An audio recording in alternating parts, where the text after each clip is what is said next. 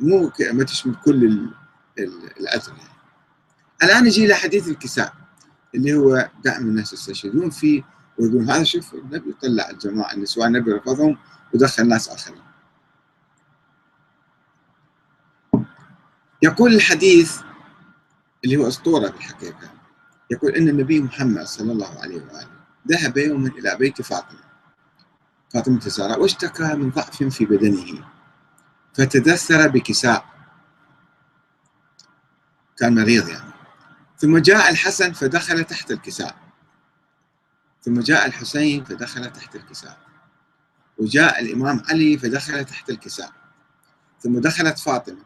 الكساء شنو خيمة هو ولا ولا لحاف يعني. فقال عندها النبي اللهم إن هؤلاء أهل بيتي. وخاصتي لحمهم لحمي ودمهم دمي. يؤلمني ما يؤلمهم ويحزنني ما يحزنهم. أنا حرب لمن حاربهم وسلم لمن سالمهم وعدو لمن عاداهم ومحب لمن أحبهم.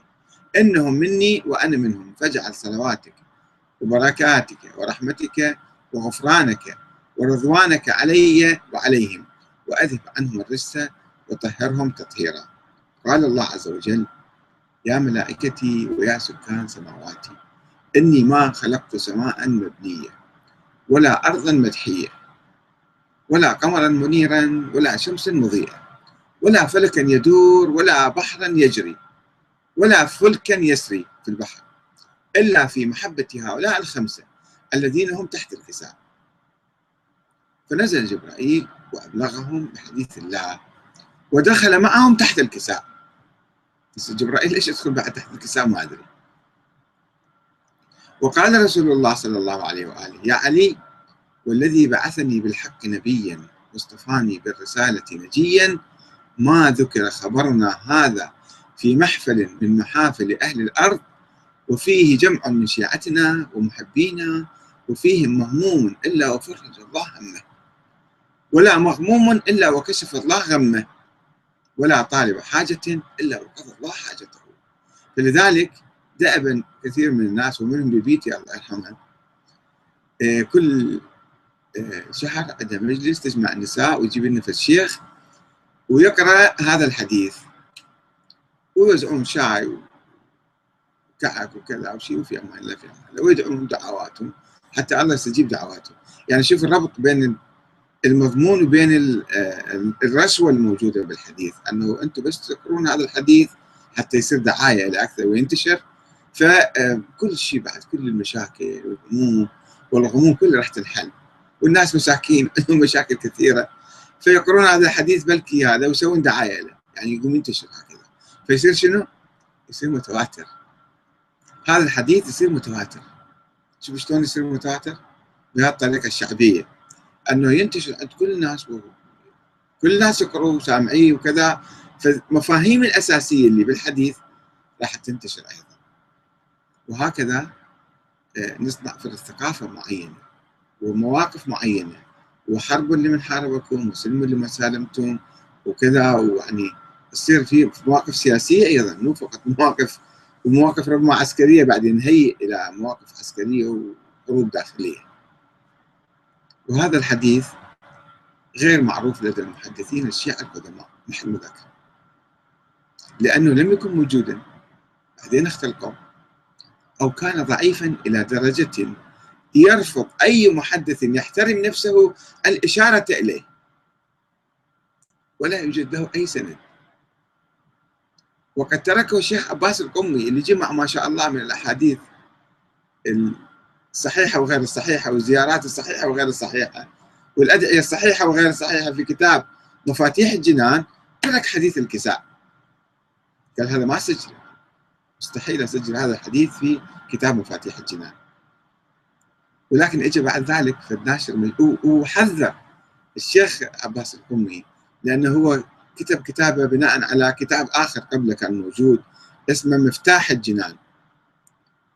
فكان هذا حديث فيه أشياء كثيرة عجيبة غريبة فكتب على أساس ينكح الأحاديث إيه، ورفض هذا. وقال ديروا بالكم ليكون يجي واحد بعدين ويحط لي أحاديث ثانية في هذا الكتاب وينشر الأحاديث مالته باسمي أنا ما أقبل حرام عليكم. مقدمة الكتاب اقرأوا مقدمة مفاتيح الجنان. تشوفون الشيخ عباس القمي شلون يعني يئن وينزعج من الأحاديث المتبادله متواترة المتو... يعني متبادلة والمنشورة. يجي واحد مجهول طبق حديث الكتاب بنص مفاتيح الجنان. ونشره آه، وأضافه إلى مفاتيح الجنان نقلا عن كتاب عوالم العلوم. كتاب الواحد مجهول اسم الشيخ عبد الله بن نور نور, نور الله البحراني المتأخر هذا قبل قبل قرن قرنين يعني. وليس عن كتب الأدعية والزيارات القديمة المعروفة. أصلا ما موجود هذا الحديث فيها. وهذا ما يدل على اختلاقه في وقت متأخر. هسه ذيك الكتب هم كانت تنقل أحاديث موضوعة ولكن ما كان الحديث موجود فيها. هذا مسويه قبل 100 200 سنة 300 سنة الله أعلم من أيام الدولة الصفوية أو غيرها. فشوفوا الأحاديث كيف تختلق وتنشر وتصبح متواترة لا أحد يشك فيها. وفي انك تقول هذا حديث ضعيف. وتتعارض آه وسواء صحت هذه الرواية أو لم تصح فإن حديث الكساء ينطوي على فكرة متطرفة ومغالية. هي خلق العالم من أجل الخمسة النبي وأهل بيته الأربعة البقية. الإمام علي وفاطمة والحسن والحسين. وهي فكرة لم ترد في القرآن الكريم. الله ما حدثنا عنها بالقرآن والله قال لنا أشياء كثيرة. فلماذا لم يحدثنا أن إنني خلقت العالم كله من أجل هؤلاء الخمسة؟ الآية ليش ما موجودة بالقرآن؟ إذا كانت صحيحة. الفكرة عظيمة الله خالق الكون. كله من أجل هؤلاء الخمسة. شلون ينسى الله يحط الآية بالقرآن؟ شوفوا شلون يعني واحد لو شوية يفكر وهو يعتمد على القرآن مو يعتمد على الأحاديث الموضوعة راح عقله يصير صحيح ثقافته تصير صحيحة وبالتالي يمشي عدل بالدنيا. ما يكون مخربط ما يكون متعارك بين الناس. لم ترد هذه الفكرة لا في القرآن الكريم ولا في السنة النبوية المطهرة ولا في أحاديث أهل البيت وتتعارض مع نظرية الاثنى عشر لأن الأئمة 12 ليش دول فقط الخمسة الله خلق الكون من أجلهم والبقية وين راحوا؟ ما كانوا جايين بعدهم؟ شوف فكر شوي لو واحد يفكر بعقله يشغل دماغه شوية راح يفتهم حديث شنو هذا الحديث هذا؟ ويحتمل ويحتمل بعض المحققين أنها آه هذه آه هذا الحديث يعني أن أنه من بنات الفرقة المخمسة. أكثر فرقة مغالية كانوا يسموها المخمسة وتحدثنا عنها قبل أيام من الفرقة الغلاة المخمسة. أنه فقط ذلك الخمسة الله خلق الكون من أجلهم التي ولدت في القرن الثاني الهجري وكانت تغالي بالخمسة أصحاب الكساء. ثم انقرضت قبل ولادة الفرقة الاثنى عشرية. بعدين صاروا الاثنى عشر. ما كانوا ذيك الأيام الاثنى عشرية. فكانوا خمسة. إن أخطر ما في كتاب مفاتيح الجنان هي الزيارات. الغام. هذه الزيارات الغام. قنابل موقوته التي يخاطب بها الشيعة الأئمة من أهل البيت عند زيارتهم لقبورهم. فيها مفاهيم والناس دائما يزورون ويقرون الزيارات والمفاهيم تجي. بعد ما يعرفون القرآن شنو يقول النبي شنو قال الأئمة شنو قالوا. لا هو بعد هذا صار الوحي منزل هاي الزيارة. والتي ينقلها الشيخ عباس القمي عن عدد من كتب الزيارات المؤلفة في القرون الماضية وخاصة في القرن الرابع الهجري. عند تأسيس النظرية الاثنى عشرية سووا زيارات وركبوا النظرية عليها.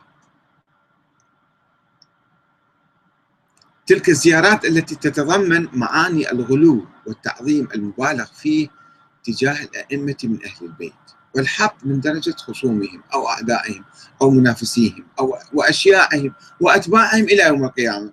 ولدنا حالة كراهية وحالة عداء ضد بقية المسلمين بهاي الزيارات.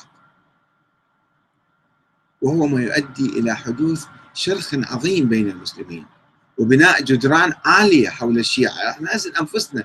وقت نكره الآخرين إحنا راح ننطوي على أنفسنا فنروح في جيتو نعيش في جيتو كما كان اليهود يعيشون في أوروبا.